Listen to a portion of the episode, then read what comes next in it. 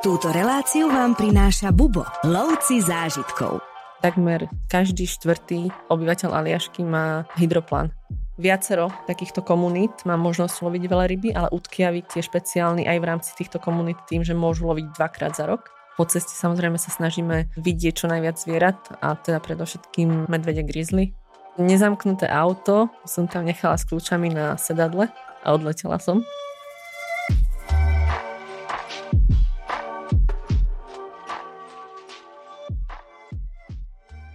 Keď sa povie Aliaška, tak predpokladám, že viacerým naskočí husia koža a predstavia si kopy snehu a zimné oblečenie, zababušený až po uši, hrubé ponožky a kožené topánky a výbava eskimacká a moja hostka sa už usmieva. A práve Aliaška je krajina, o ktorej sa dneska budeme rozprávať a možno, že tieto mýty aj vyvrátime.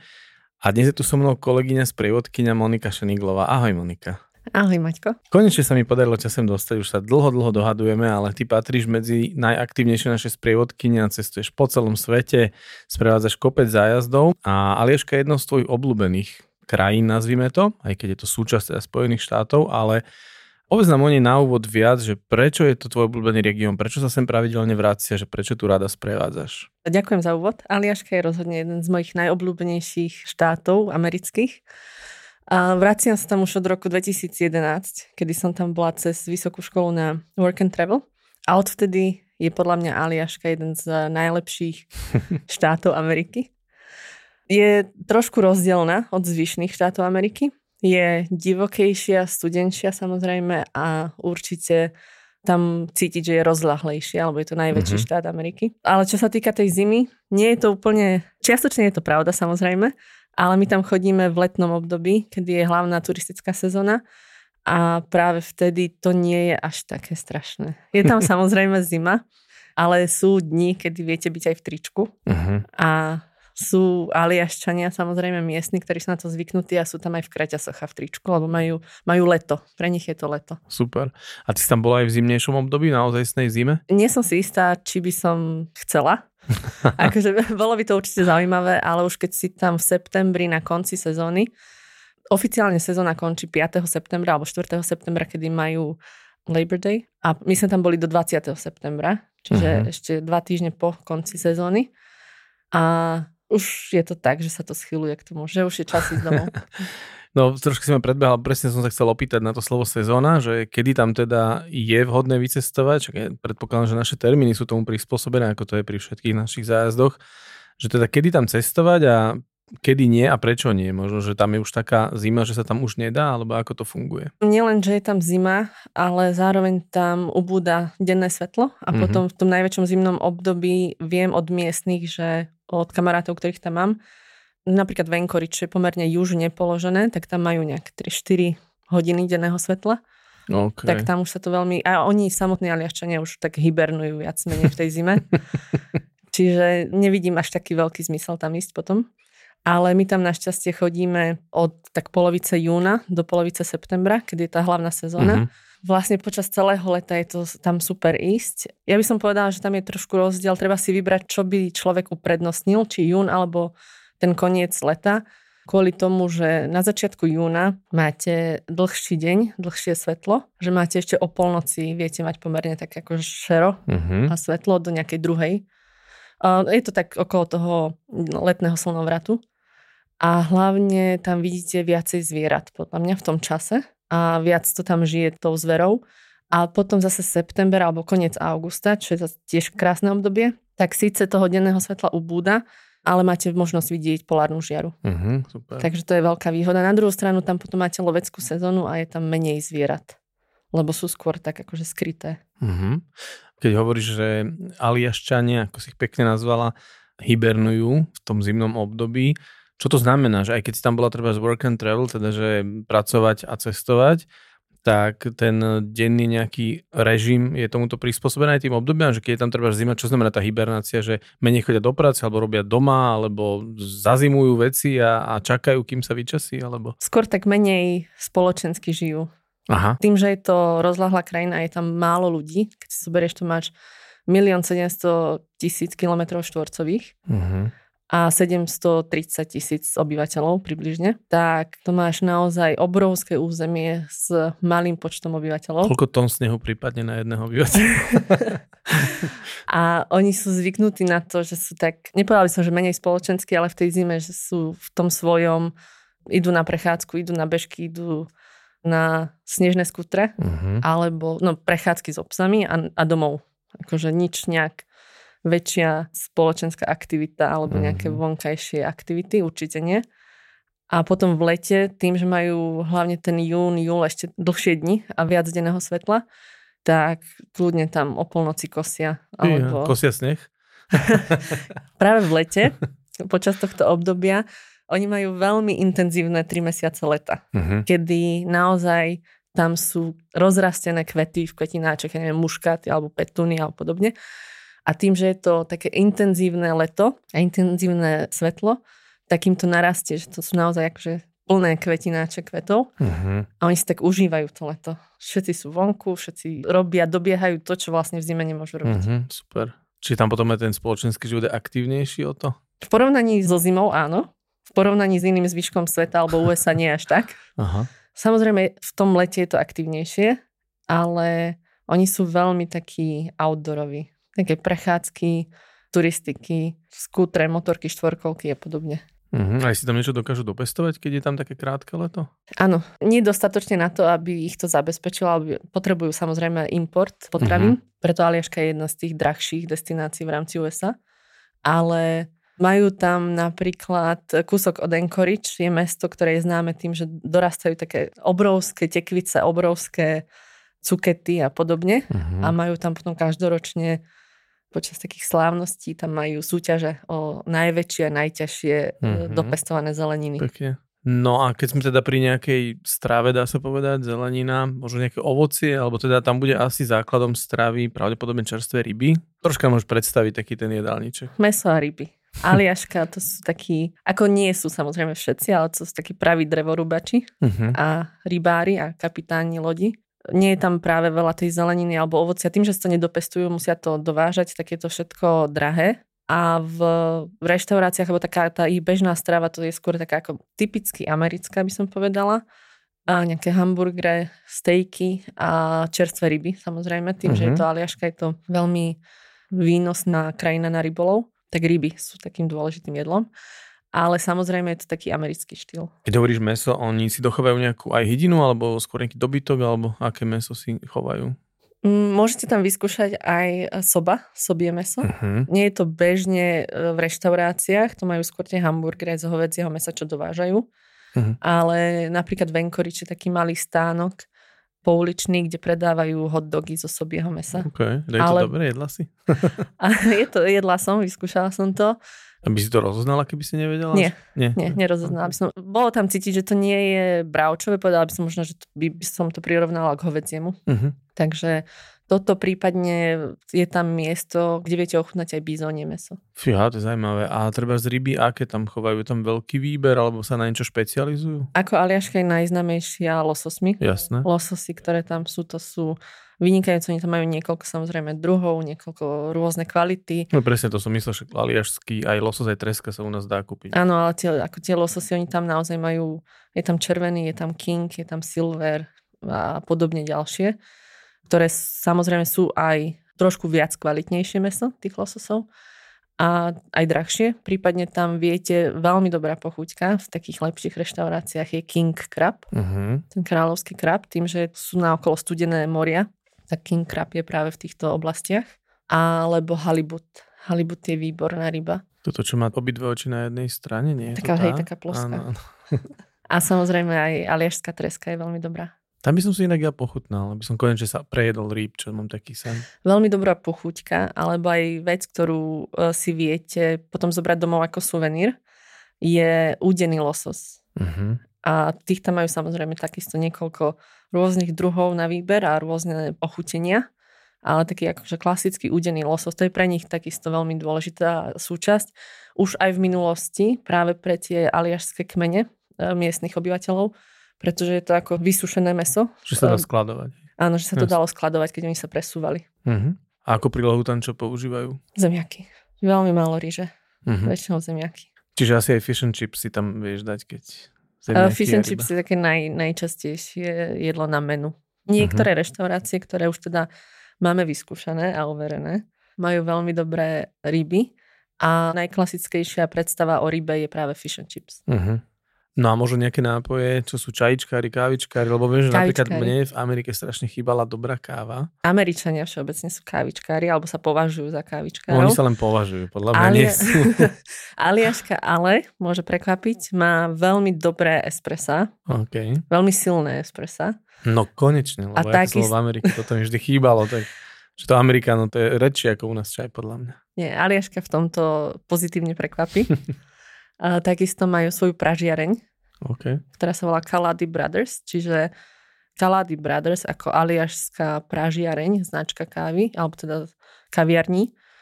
Je to vo viacerých amerických štátoch, ale nie je to úplne také bežné.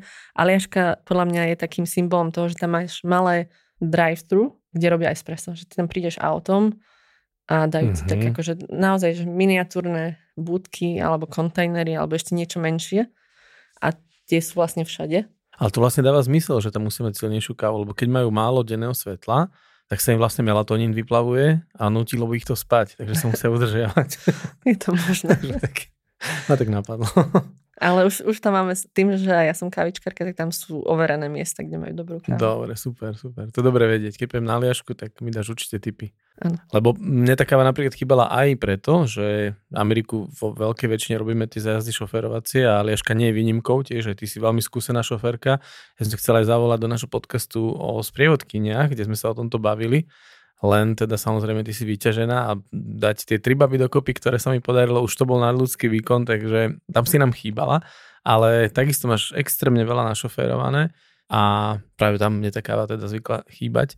Tak nám porozprávaj možno, že niečo o tom spôsobe prepravy, aké trasy tam robíme, je to samozrejme zájazd pre menšie skupiny, pretože aj tá kapacita je obmedzená samozrejme tým autom a možno niečo o cestách, o infraštruktúre, tak môžeš tak trošku porozprávať mm-hmm. o tom, mhm. ako sa tam presúvame, ako to vyzerá. Aliaška je jednoznačne šoferovacia krajina a šoferovací aj zájazd náš. Inak to vlastne ani nie je možné robiť. Oni sú zvyknutí na to, že tam ľudia chodia a buď s, aj s karavanmi, alebo minivanmi, alebo niečím, uh-huh. alebo RV, ako to oni nazývajú. My tam máme samozrejme auto, ktoré využívame také tak do 10 miest a tým pádom máme aj menšie skupiny. Uh, ono aj automaticky máme menšie skupiny, že tam má záujem ísť menej ľudí, čo je podľa mňa veľká škoda, lebo Aliaška je jednoznačne jedno z miest, ktoré sa oplatí vidieť. Verím, že tento podcast to zmení. Ale teda to šoferovanie na Aliaške, samozrejme sú to veľké vzdialenosti. Infraštruktúra, cesty majú dobré, je to americký štýl ciest, e, rovné, pekné, široké cesty a vzdialenosti na našom zájazde máme najdlhší deň asi 600 kilometrov. Samozrejme so zastávkami. To je v pohode, to nie je nič strašné. Uh, na americké pomery je áno, to, je to veľmi ako, v pohode. To je ten najdlhší, ostatné potom sú tie mm-hmm. vzdialenosti trošku menšie. A na americké pomery je to samozrejme taká ako klasika. Ale čo sa týka Aliašky, tak veľká časť, e, tým, že má cez takmer 2 milióny kilometrov štvorcových, tak oni nemajú až takú infraštruktúru. Tie hlavné ťahy majú diálnicu, ale Aliaška je zaujímavá aj tým, že takmer každý štvrtý obyvateľ Aliašky má hydroplán lebo niektoré miesta, na ktoré aj my chodíme, uh-huh. nie sú dostupné autom, nevedie tam žiadna uh-huh. cesta, čiže je tam možno iba doletieť alebo prísť loďou. A tým, že Aliaška je tiež považovaná za krajinu milión jazier, lebo tam je veľmi veľa jazier, uh-huh. tak uh, pre nich je jednoduchšie mať hydroplán. Super. Že sa presúvajú buď takto, potom v zime vymenia tie to hydroplánové Také tie plaváky, áno. za lyžnice a potom majú vlastne stále sa môžu presúvať maličkými lietadlami a pristávať na snehu mm-hmm. na ľadovci, čo aj my sme pristávali. Pekne. A tam na to asi potrebuješ aj tým pádom nejaké iné papiere ako šoférovacie, ako vodičák. Tam potom tí ľudia si musia robiť aj tým pádom pilotný kurz. Áno, určite, ale je to pre nich veľmi prirodzená súčasť Uh-huh. Čiže tam to kľudne ako rodinné lietadlo, ktoré pokračuje z, z deda na otca, na, Aha, že, na dceru alebo na syna. A oni vyrastajú s tým. Ako nie všetci samozrejme, ale veľmi veľké množstvo ľudí tam má nejaký hydroplán. Teda štatisticky to je nejakých 25%. Pekne. Pri Anchorage. je jazero, ktoré slúži ako pristávacia štartovacia dráha Uh-huh. A je to najvyťaženejšie eh, hydroplánové letisko na svete. Wow. V tej najrušnejšej premávke môžu mať nejakých 900 letov denne. Denne? Ale to je Wow. taký naozaj rušný deň. Fíha. A zároveň to je najtekutejšie letisko na svete. Je to najtekutejšie. Už keď sme pri tých štatistikách. No a keď sme pri doprave, tak eh, ja som spomenul jednu historku, čo si mi raz rozprávala. Týka sa auta a bezpečnosti. Tak môžeš tieto dve témy spojiť a porozprávať túto historku aj našim poslucháčom, že ako tam vyzerá bezpečnosť na Aliaške napríklad. Ešte k tej doprave, ešte doplním v rámci Aliašky a ciest. Vždy, keď tam šoferujete, je potrebné natankovať vždy, keď sa dá. Uh-huh. Lebo vy neviete, alebo už viete, ale najbližšia benzínka môže byť nad vašim limitom. Áno. Čiže treba tankovať vždy, keď sa dá. Vždy mať nejakú polovicu a viacej. A sledovať si teda tie benzínky na ceste. Lebo naozaj tie vzdialenosti tým, že sú také veľké, tak tam máte 400 km bez benzínky. Tým pádom asi aj bez toalety, čiže nielen tankovať treba, keď treba, ale aj vypúšťať vtedy, keď, keď sa dá. Ale tak je to príroda všade dookola. Á, tak okej, dobre. A tým by som nadviazala aj na tú bezpečnosť. Tým, že Aliaška taká odlahla a, a rozlahla a v podstate oni sú tak odrezaní od zvyšku USA, aj od nejakej väčšej civilizácie, by som povedala, tak e, Aliaščania alebo miestni obyvateľia sú veľmi takí súdržní v tej bezpečnosti. Uh-huh. Naozaj sú veľmi ohľaduplní alebo takí starostliví o to, že vám keby sa niečo stalo alebo čokoľvek sa stane s autom alebo aj keby vám došiel ten benzín alebo podobne, je tam možnosť, že stretnete jedno auto za celý deň alebo Mhm. na niektorých cestách samozrejme. Čiže oni vedia, že si, je potrebné si pomáhať, Uh-huh. lebo neviete, kedy príde ďalšie auto, neviete, kedy príde nejaká ďalšia pomoc. Takže oni sú tam veľmi súdržní. A to isté sa napríklad teda z mojej skúsenosti, keď sme išli Dalton Highway, čo je jedna z najnebezpečnejších ciest na Mhm. svete a zároveň jedna z najodlahlejších, tam máte viac ako 800 kilometrov s jednou benzinkou v polovici Wow. A bez akéhokoľvek obchodu, zastavenia, Uh-huh. servisu. Čiže je to vlastne čisto iba divočina a potom po 400 kilometroch je reštaurácia, benzinka a ubytovanie.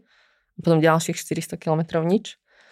Tak e, aj keď som zastavila iba tak, že potrebujem pauzu na chvíľku, tak e, kľudne pri mne zastavili, že či je všetko v poriadku, či nič nepotrebujem. Uh-huh. Lebo naozaj vedia, že teda ak by sa niečo stalo, tak by som na ďalšiu pomoc mohla čakať dlho. Uh-huh. Zároveň na tejto diálnici nie je ani signál. Tak polovicu času nie je Mhm. žiaden signál. Čiže oni sa tam potrebujú dorozumievať uh, vysielačkami, takže sú tam takí súdržnejší ako vo zvyšku Ameriky.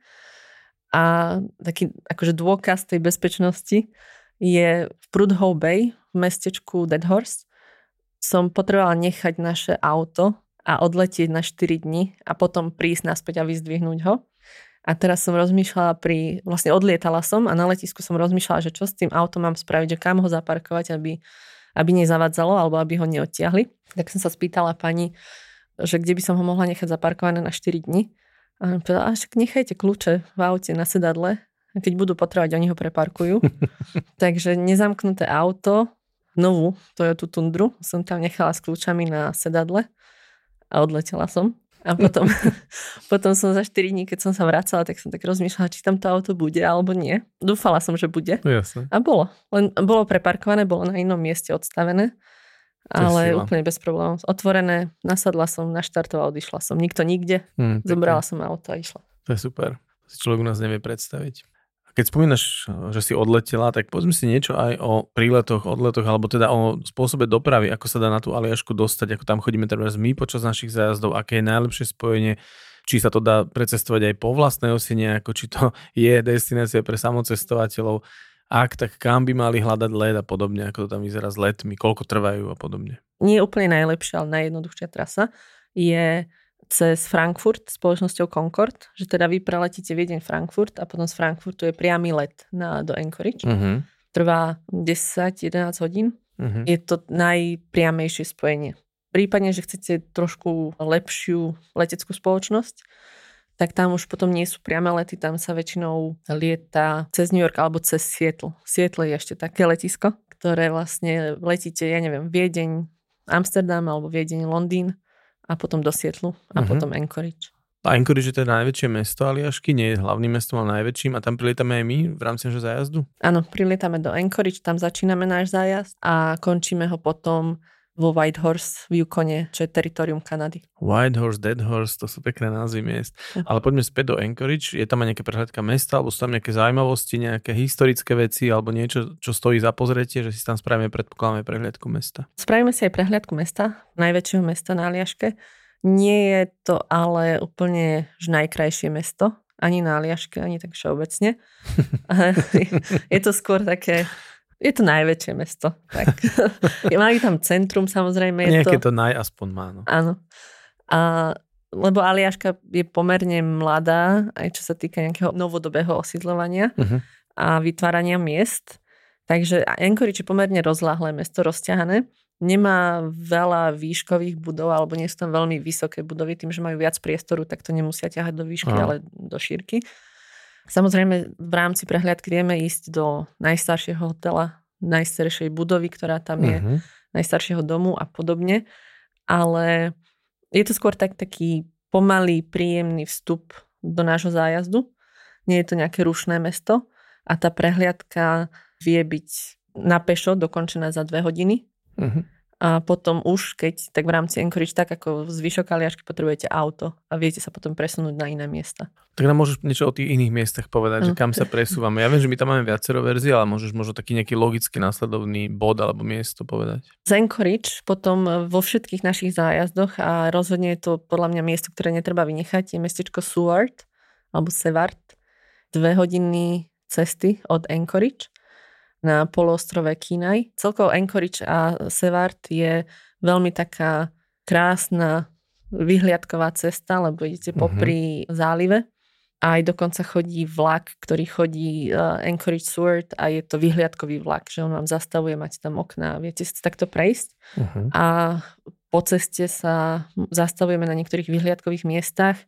Uh, veľmi zaujímavé je podľa mňa Beluga Point, kde sa mi podarilo, hlavne ten september je taký, vidieť veľryby, belugy a veľryba bielohlava. To by som nečakal v beluga pointe. Ale aj toto je podľa mňa zážitok, pretože vidíte Samozrejme. veľrybu takúto. Oni sa tam asi nejak viac držujú, keď sa asi ten ano, point... Áno, oni tam chodia za potravou. Aha, okay. Je to zážitok. Určite. A dá sa tam aj nejaká plavba absolvovať za takýmito vecami, že keď ich nevidíš treba z toho pointu, ale môžeš za nimi aj vyplávať? Za belugami nie, alebo za teda bielohlavými, ale práve mesto Seward, kam smerujeme, je podľa mňa jedno z najkrajších miest na Aliaške aj je také najturistickejšie, ale nie v tom negatívnom zmysle, tých turistov tam stále nie je veľa. Mm-hmm. Takže je to skôr tak akože najprispôsobenejšie tomu, že tam chodia turisti. Ale je veľmi, ako stále je to také tiché mesto. Mm-hmm. Pôvodne to má okolo 2000 obyvateľov Aha, okay. miestnych. Hej. Ale je to tiež najväčší rybársky prístav v rámci Aliašky. Čiže veľmi veľa rybárov, veľmi veľa reštaurácií s rybami takisto veľa vyhliadkových lodí a práve v mestečku Seward ideme na loď zálivom k ľadovcu Ajalik, čo je veľmi veľký zážitok, lebo ten ľadovec pomaly padá do vody a uh-huh. samozrejme je to také veľmi panoramatické a krásne, je to horský uh-huh. ľadovec, ktorý steká do vody, ale po ceste na lodi počas plavby je možnosť, a zatiaľ som mala veľké šťastie na to, že sa mi to vždy podarilo, tak je možnosť vidieť buď vráskavce, mm-hmm. alebo kosatky, super. alebo obidvoje. no to je super, aj tam je taká hĺbka, že ukážu aj chvost, keď sa vyhadzujú. Áno, áno. No, to je perfektné. A videli sme, ako naozaj, keď vyjde počasie, tak e, tie zábery sú veľmi pekné. Mala som dokonca, že tri kosatky podplávali našu loď. Mm, takže dobre. ten zážitok je veľký. Teraz neviem, či zachytila, ale veci skúmajú, že kosatky zmúdreli za posledné roky a skúšajú veľa vecí, trikov a je teraz sa množia útoky kosatiek práve na lode, že z nich niečo odtrhnú alebo proste útočia na lode, ako keby sa učili od ľudí, alebo že napredujú, že je tam vidno veľký progres, že kosatky sú veľmi inteligentné. Áno, to, to som zachytila. Na Aliaške ale sú tí ľudia naozaj veľmi ohľaduplní voči prírode. A tie kosatky, čo som zachytila, tie útoky, tak to bolo skôr ako rybárske lode, ktoré im, neviem, či nejako ublížili že to Aha. bola skôr taká odplata. Kosatky na všeobecne, aj, aj na Aliaška, ale všeobecne, čo nám miestni hovorili, tak sú rozdelené ako keby na tri podskupiny tým štýlom, akým lovia, alebo ako sa správajú. Že niektoré uh-huh. sú mhm. viac rodinné, niektoré sú viac agresívnejšie a niektoré sú zvyknutejšie na ľudí a podobne. Ako to už zase samozrejme do toho nechcem zachádzať. A to je podľa druhov, alebo? Nie, je to iba forma správania od závislosti od toho, kde sa nachádzajú a kde žijú. Čiže majú sociálne skupiny aj kosatky, to je dobré. Ja som zase videl v jednom dokumente krásny spôsob lovu, možno, že tam si presne aj mierila, že keď e, vidia túlenia na kryhe, ako tú kryhu rozbijú a ako ho odtiaľ dostanú. Ako sú o tom dokumenty, je to úžasné. Ináč myslím, že to je najnovšia séria jedného takého známeho seriálu. Ako si vyvinuli spôsob lovu túleňov, je to úplne úžasné. Ako tie kosatky sú, podľa mňa je to veľký zážitok práve na Aliaške. Samozrejme, ide sa tam skôr za, tá plavba je za ľadovcom a po ceste uh-huh. nejaké pozorovanie velerýb. Kosatky sú skôr takým bonusom, ale naozaj zatiaľ ja som mala na to veľké šťastie a takisto je tam ešte možnosť vidieť sviňuchy. Uh-huh. Je to vo veľkosti delfína, ale sfarbenie má ako kosatka. Uh-huh. A oni sa častokrát uh, zabávajú s loďou, že oni idú buď pred ňou, sa naháňajú, alebo za ňou uh-huh. naháňajú. Takže aj to je taký pekný zážitok. Pekne. To je unikátny zážitok podľa mňa. A potom tam aj spíme v tomto meste, alebo sa vyberieme ďalej, alebo ako vyzerá ten program ďalej? V Sevarde máme dve noci. Uh-huh. Vlastne jeden deň tam prídeme čo máme tú scenickú cestu z Anchorage do Sevardu. A po ceste sa vieme zastaviť ešte v Wildlife Conservatory Center. Môžeme si tam pozrieť e, zvieratá, ktoré žijú na Aliaške. Nie je to, je to niečo na štýl zoo, čo nie je úplne ako pozitívne, ale to sú zvieratá, ktoré boli buď zranené alebo mm-hmm. osirotené a oni sa akože ich tam snažia, v podstate by neprežili Áno, v divokej prírode. Takže tam máme možnosť si pozrieť aj baribala, čierneho medveďa, grizzly medvede, uh-huh. losy, soby, vlky, aj bizóny a rôzne samozrejme jelene, ktoré žijú na Aliaške. Takže toto je veľmi pekná zastávka, ktorou vlastne kúpou lístku podporujete to centrum pri starostlivosti o zvieratá, o zranené zvieratá. Uh-huh. A potom pri meste Seward sa dá ísť ešte na takú miernu turistiku k Exit Glacier. Exit Glacier je v rámci Národného parku jeden z ľadovcov, ktorý je súčasťou ľadovcového pola. Je Hardingovo ľadovcové pole, a kde v okolí mesta Seward je viacero ľadovcov, ktoré sú súčasťou a Exit Glacier je jeden z takých, ktorý je dostupný na pešo, alebo mm-hmm. vyhliadka na ňo je dostupná na pešo, a pomerne jednoducho a tam vidíte veľký úbytok toho ľadovcu v prie, priereze rokov, že oni tam majú tabulky, v ktorom roku kde bol. Aha. A teraz ja som tam vlastne bola naposledy v septembri a som sa úplne zamyslela nad tým, že ja som tam prvýkrát bola v roku 2011 a ten ľadovec bol úplne inde. Uh-huh. A ja som, normálne som si pozrela fotky, porovnala fotky Aha. a tam vidno naozaj veľký úbytok toho ľadovca. Uh-huh. Vidíš, takže spochybňovači globálneho oteplenia by sa tam mali vybrať na vlastnú si pozrieť. Alebo minimálne si pozrieť tvoje fotky. Keď sme už pri tomto a sama si spomenula, že si tam aj zvieratá chránia alebo prírodu, ako to tam je cítiť, že ako sa tam chovajú k tej prírode? Podľa mňa, keď tam človek zostane trošku dlhšie alebo si tak ako viac žije s tými miestnymi alebo s kamaráti, tak tam si všimnete, tí ľudia naozaj sú zžití s tým, že žijú v divokej prírode. Mm-hmm nerobia tam žiadny neporiadok, nič, e, nevidíte odpadky, ale čo je dôležité, oni to berú tak, napríklad, um, samozrejme je tam veľa medveďov, aj baribalov, aj hnedých medveďov grizzly, aj losov, je tam viac útokov losov ako medveďov, pretože ľudia podceňujú losy, boja uh-huh. sa medveďov a podceňujú losy uh-huh. a tým pádom si nestrážia tú vzdialenosť až tak. Uh-huh. Takže... Ale nie domáci, to skôr asi platí o turistoch. O turistoch, ale všeobecne ako tie, aj tie losy sú pomerne útočné, keď uh-huh. si mhm. chránia svoje územie. Ale ide o to, že ak sa spýtate miestnych, napríklad hej, e, útok medveďov alebo útok losov alebo čokoľvek, oni to berú tak, že ste v prírode. Uh-huh. Ako treba s tým rátať, ale zároveň treba si dávať pozor, ale je to ako súčasť toho, že vy ste vy tam žijete v tej prírode. Hej, že to nie je... Nič neobvykle, keď áno, áno. chodíš po území, ktoré patrí nejakému áno. osovi alebo Oni medveďovi. úplne sú akože zžití s tým, že je to divoká príroda, kde sú divoké zvieratá a vy ste tam spolu nažívate. Uh-huh. Čiže dajme tomu, že keď sa tam ubytujeme a ísť sa večer niekde prejsť len tak, môže byť aj nebezpečné, alebo nemusí byť, alebo ako to tam v tomto zmysle vyzerá? Môže vás to prekvapiť. nechcela by som vyslovene odstrašiť ľudí, ako nie je tam vôbec problém sa ísť prejsť večer. Uh-huh. ale tá príroda tam je stále dookola. Takže napríklad aj v mestečku Seward, priamo v meste, cez deň bol Baribal, čierny medveď, čo nie je taký útočný, takže to nie je ako úplne nebezpečné, ale zase pre nich je to nič neobvyklé alebo nič nejaké odstrašujúce. Proste je to aliašský život. Treba si dávať pozor, oni aj keď sa chodia prechádzať alebo venčiť psov, tak rátajú s tým, že sú v prírode uh-huh. a tým pádom nosia napríklad so sebou bear spray alebo spray na medvede, ktorý sa tam dá kúpiť. Je to súčasť vybavenia.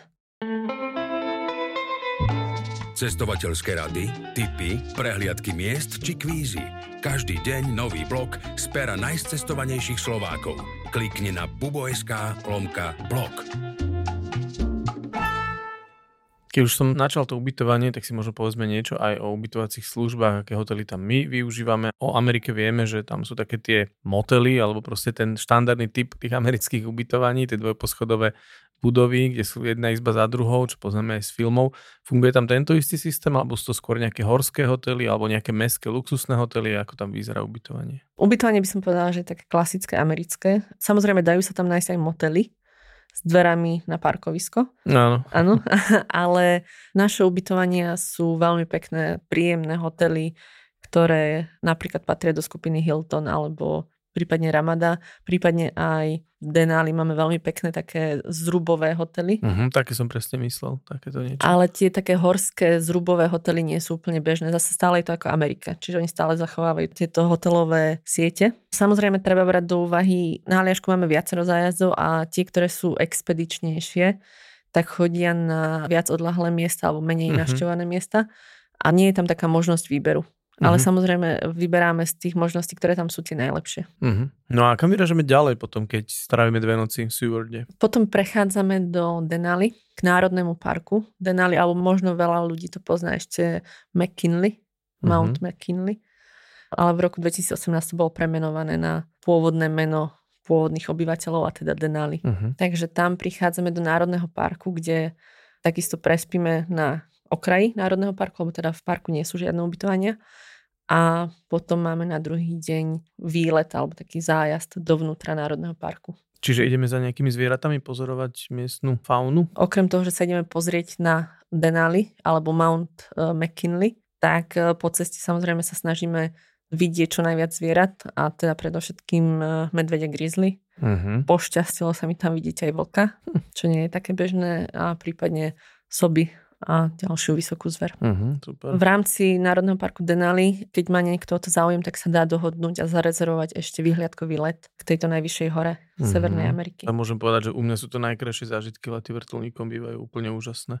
Áno, jednoznačne je to škoda nevyužiť. Uh-huh, určite. Ďalej pokračujeme do mesta Fairbanks. Fairbanks je druhé najväčšie mesto Aliašky. A keď vravím druhé najväčšie, to má 30 tisíc obyvateľov. OK. Ale nachádza sa tak 200 km alebo kúsok od e, polárneho kruhu. Uh-huh. Takže je to už také severnejšie mesto, ktoré je spojené so Zlatou horúčkou, Zlatokopeckou horúčkou a tiež s pôvodnými obyvateľmi. Tam sa dá využiť možnosť, alebo teda odporúčam určite ísť na plavbu párnikom. Tam sú lopatkové párniky uh-huh. a práve plavba týmto lopatkovým párnikom nás tak akože privedie trošku do minulosti a je tam ukážka pôvodných obyvateľov a ich zvykov a tradícií, ktoré im pomáhali prežiť v tomto podnebi. Čo to bolo napríklad? Napríklad udenie lososov. okay. a rôzne kožušiny a využívanie kožušín a mhm. mesa. Mm-hmm. A takisto, čo je podľa mňa veľmi zaujímavé, tak e, je tam také detailnejšie vysvetlenie mašerstva, alebo teda pretekov so psími záprahmi. Mm-hmm.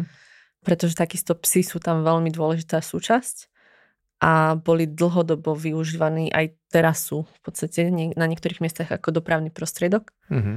Tým, že je to také rozlahlé a nedostupné. A je to takisto národný šport Aliašky. Psie záprahy, áno? Psie záprahy a mašerstvo. Konajú sa tam dva najväčšie svetové preteky. Iditarot a Yukon Fest. Mm-hmm. Obidva tieto preteky majú viac ako 1600 kilometrovú trasu. Pekne. A keď sme tam tak blízko toho polárneho kruhu, je to niečím výnimočné? Dá sa tam uloviť nejaký unikátny zážitok? Jednoznačne, je to podľa mňa veľký zážitok. Samotná cesta je takisto považovaná za jednu z najkrajších ciest, uh-huh. najscénickejších ciest.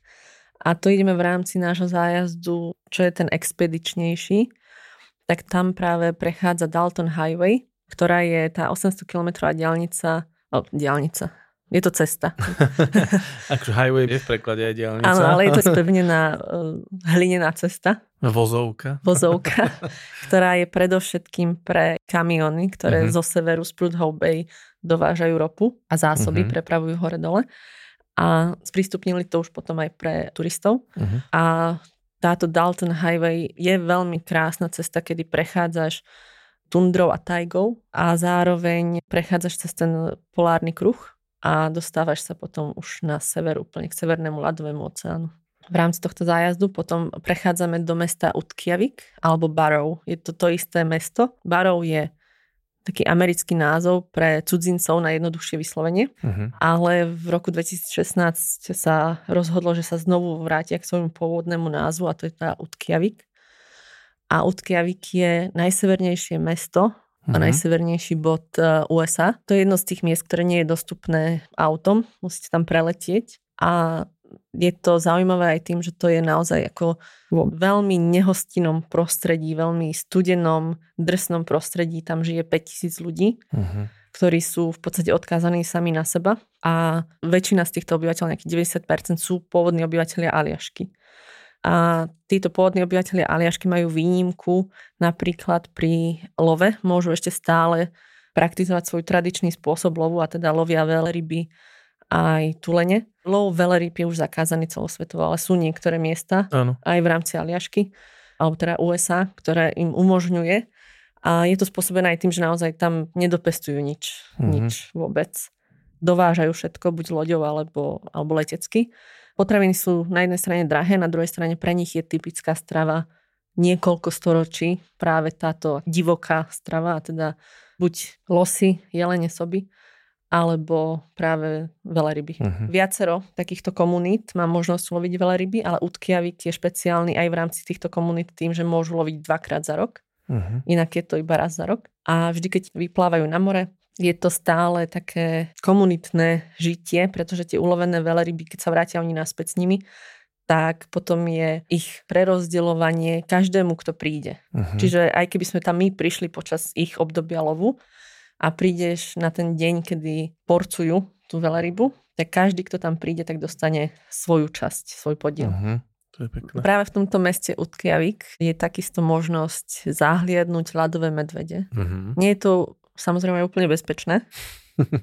Záleží, z akej vzdialenosti ich pozoruješ asi? Majú tam na viacerých miestach, napríklad na informačnom centre, to je zároveň aj múzeum, prípadne škola a podobne majú svetelné signály, že ak niekto zahliadne v meste ľadového medveďa, Aha. tak sa im to rozsvieti, aby si dávali väčší pozor. Hm. Lebo ako sú tam bežne na pláži, alebo aj v meste sa môžu vyskytnúť, alebo doplávajú. Mhm. Takže aj my, keď sme sa išli prejsť, tak nás tam samozrejme varujú pred tým, aby sme boli obozretní a dávali si na to pozor. Oni sa snažia potom, keď ulovia niečo alebo nejaké im zostanú zvyšky zvierat, tak to vynášajú za mesto, za dedinu. A majú taký bod, kam to vlastne vynášajú, aby ak to má prilákať tie ľadové medvede, tak nech ich to priláka mimo, mimo ich mesta. No však ale to potom je príležitosť, ako môžeš tieto zvieratá pozorovať, že nahážeš tie zvyšky na jednu kopu a striehneš. Oni sa prídu na žre. Áno, akože ja by som bola za. Ja by som rada z bezpečnej vzdialenosti Aha, videla ľadových medveďov, ale zase oni chápu tú prírodu a Áno, žijú s tým.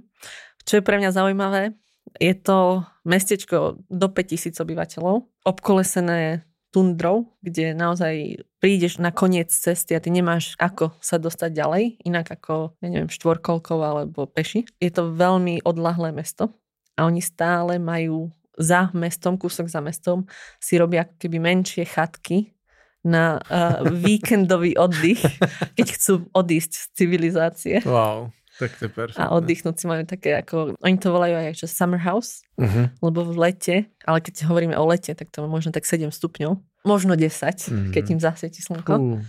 Tak akože chodievajú na víkend alebo na nejaký oddych do týchto svojich chatiek a na pláž. To som sa presne chcel opýtať, že ako vyzerá spoločenský život v takomto meste, ktoré má relatívne malú komunitu a hovorí, že oni vedia aj tak, že hibernovať, alebo treba dojdeš tam, ubytuješ sa a teraz si povieš, že neviem, poďme niekam na pivku, alebo poďme niekam do reštaurácie, alebo poďme niečo zažiť, ako tam funguje takýto spoločenský život. Treba brať do úvahy, že takéto komunitné mesta, alebo napríklad aj tento Utkjavik je dry city, čiže tam je zákaz predaj alkoholu. Uh-huh nemajú tam žiaden alkohol, lebo teda pôvodní obyvateľia USA aj Aliašky majú problém s alkoholom. Problém v akom zmysle? Pôvodní obyvateľia Aliašky alebo teda aj USA nemajú enzym, ktorý odbúrava Aha, alkohol. Rozumiem, jasne.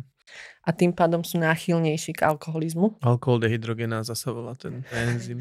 A zároveň tak akože v tom prostredí, keby bol dostupný alkohol, tak asi, asi pijú všetci. Ale zase by im stačilo piť menej, lebo tento enzym nemá. To je pravda. Ale v zime človek si povie, že sa zahraje alkoholom, ale alkohol ti práve spôsobuje problémy v zime. Áno, jasne. A je to odhlasované práve týmito mestami a ich obyvateľmi, že chcú, aby toto mesto bolo dry city. Mm-hmm. Spýtam sa ústami zvedavého Slováka. Môžem si priniesť niečo so sebou? Oficiálne nie. Mm-hmm. Ale tým, že už sme na území Aliašky a teda ten vnútroštátny let nie je nejak extrémne kontrolovaný, tak mm-hmm. Nebol s tým Necháme problém. nedopovedané. Ale čo je pre mňa zaujímavé, okrem toho, že sú to kávičkári, tak sú to aj pivári. A majú mm-hmm. tam rôzne lokálne pivárne alebo výrobcov piva. Čiže v niektorých reštauráciách, ktoré už máme také vyhliadnuté, tak uh, máte tam niekoľko miestnych pív, ktoré viete ochutnať, mm-hmm. alebo prípadne ochutnávku pív si spraviť. Takže nejaký náznak toho spoločenského života tam predsa len je. Tak určite. Dokonca viem odporučiť aj rooftopový bar. Veľmi príjemné posedenie, ale rooftop si predstavte na štvrtom poschodí. ale keď tam nie je toľko výškových budov, tak predsa len je to možno nejaký výhľad tam je. No, trošku áno. V rámci zážitkov na našom zájazde v meste Utkjavik tak jeden zážitok, na ktorý som sa ja neodvážila, ale samozrejme vyzývam kohokoľvek, kto tam bude, je možnosť okúpať sa v Severnom ľadovom oceáne. To si nevyužila? To som nevyužila. Je to Beaufortové more. Oni vám tam dajú aj certifikát, ale podmienkou je, že okúpať sa musíte sa ponoriť aj s hlavou. Mm-hmm. Čiže a ten... Ja chápem, že pre ženu je to áno, áno. nekomfortné dosť. A tá voda mala vtedy 4 stupne. OK. Uf. Ako zvážovala som to, a keď povedali, že tá podmienka je ponoriť sa aj s hlavou, tak to už pre mňa nebolo. Mm-hmm ale odporúčam vyskúšať aj takýto zážitok. A dostanete taktiež certifikát o tom, že ste prekročili polárny kruh. Mm, výborne, takže sa vrátiš domov so samými certifikátmi.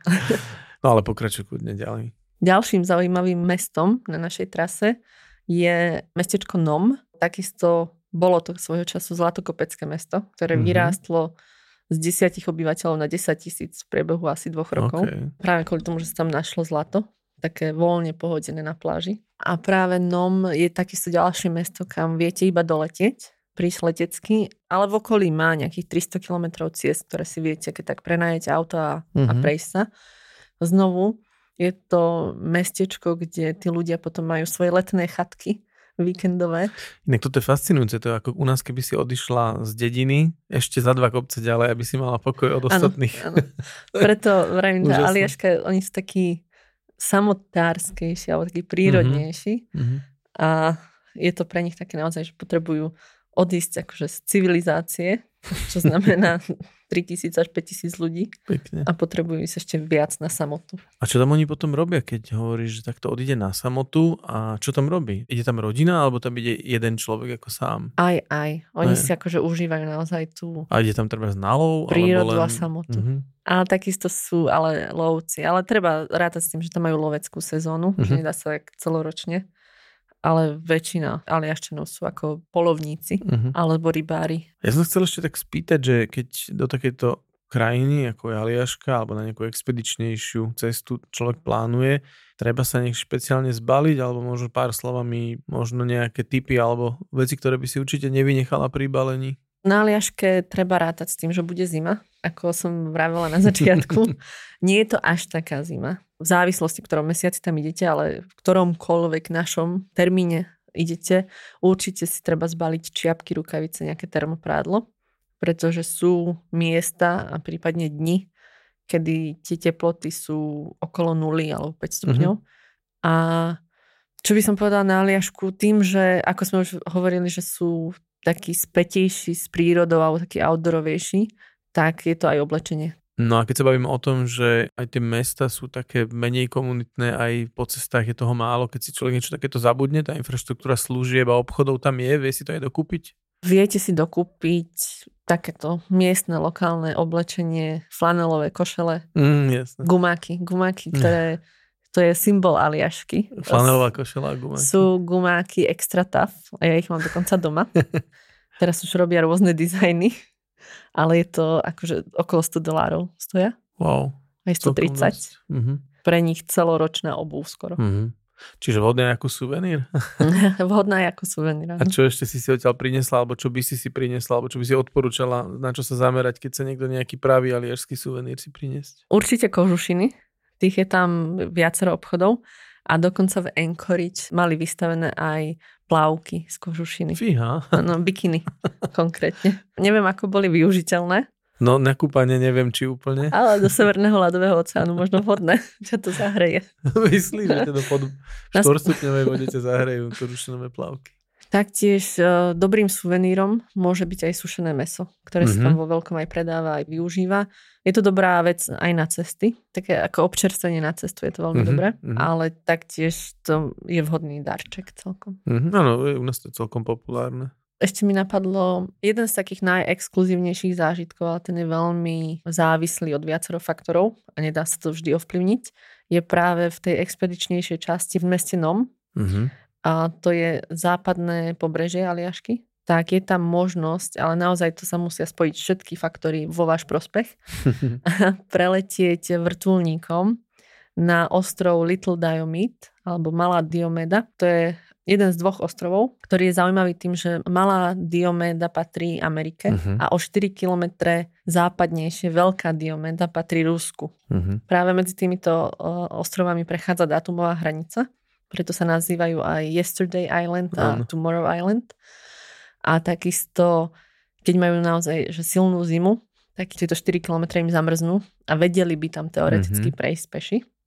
A táto malá Diomeda je ostrovom, na ktorom žije 79 obyvateľov Wow. miestnych, samozrejme všetko takí pôvodní obyvateľia. Zaujímavé je, keby ste sa tam niekedy vybrali alebo pozreli si aj fotky na, na internete, tak je to v podstate taký skalistý kopec a všetci títo eh, 79 obyvateľia žijú na jeho úpeti na, pri brehu To je sila. a áno, majú tam školu, majú tam nejaké základné veci, ale všetko vlastne potrebujú dovážať vrtulníkom, Mhm. ktorý ich zásobuje. Prípadne slúži aj ako doprava pre nich, ak sa potrebujú dostať na pevninu. A teda ak sa všetko spojí a príjete v správny čas, tak viete týmto vrtulníkom preletieť na malú Diomedu, dohodnúť sa s pilotom, už tam máme nejaké kontakty, tak sa vieme dohodnúť Mhm. a preletieť na túto malú Diomedu. Tam ale je do hodiny pred odletom ani ten sám pilot nevie, Áno. či môže letieť, lebo je to nejaká hodina, hodina 15 cesty a on musí naozaj sledovať všetko počasie, lebo by stade Mhm. nemusel odletieť. Prespať sa na tejto Dioméde dá, pokiaľ sa dopredu dohodnete s riaditeľom školy a viete prespať iba v tejto škole, že tam Mhm. nie je To je hotel. hej. Čiže keď pristanete na tej malej Diomede, ak sa to podarí všetko, tak tam vidíte na vedľajší ostrov a teda vidíte Rusko. Mhm. Vidíte do Ruska. A teda keby to zamrzlo, tak tam viem aj prejsť. Áno. Ale na čo A nič tam kto- nie je. Na čo by to kto robil? Na, Rusko, je- na Ruskom ostrove bola kedysi základňa a už e, asi sa nepoužíva. A tam máme- nežijú ľudia? tam nežijú ľudia. Aha, okay. Ale ty si mi prezradila, že tento zážitok aj Tomáš Hušek absolvoval však. Áno, jeden z mála. Je to absolvoval. unikátne. No. Je to o veľkej náhode naozaj, aby, aby sa spojili všetky váš čas, ktorý tam trávite, koľko dní tam strávite a to, že oni vtedy poletia a že Mhm. sa nepokazí počasie a podobne. Takže ak sa tam niekto dostane, ako napríklad Tomáš Hušek, tak je to taký, taký extra zážitok. No mne napadlo, keď si spomenula, že vidíš do Ruska, tak čo sme si možno ešte nepovedali, sú nejaké vstupné podmienky, ale samozrejme do USA je veľmi jednoduché, pokiaľ človek nenavštívil nejaké krajiny ako je Irák, Irán a podobne. A ten zoznam samozrejme máme vždy pod zájazdom, ale inak sa do Ameriky dá dostať veľmi jednoducho cez elektronickú autorizáciu ESTA. Funguje to rovnako aj v rámci Aliašky? Áno, samozrejme je to vstup na Estu.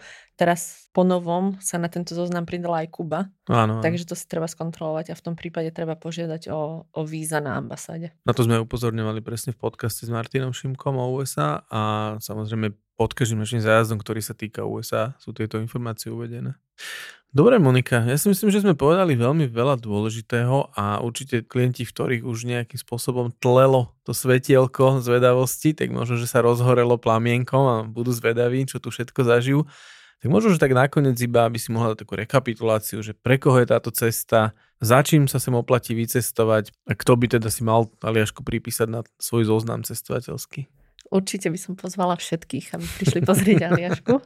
Všetkých, ktorí majú radi prírodu, krásnu prírodu. Jednoznačne Aliaška je o scenériách, o výhľadoch, o, o prírode uh-huh. a takej divokosti. Ešte takej ako nepoškvrnenej prírode.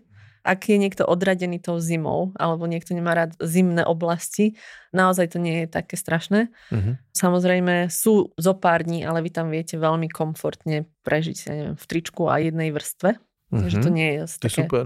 také náročné. Predsa len tam ideme v lete.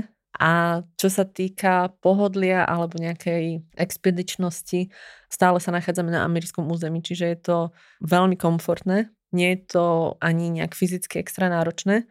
Treba rátať s tým, že tie vzdialenosti sú väčšie, ale nie je to nič, čo je nejaký väčší problém, lebo naozaj máte sa na čo pozerať. To som že to sme s Martinom presne spomínali Šimkom, že tá Amerika je všeobecne scenérická, že keď sa presúvaš, tak sa presúvaš nádhernými miestami a nevieš, kam sa máš skôr pozerať. Čiže keď hovorím slovo expedičnejšie, tak je to skôr o tom, že je to menej tradičná destinácia uh-huh. a skôr tá prírodná časť, ale nie je to nejak fyzicky náročné.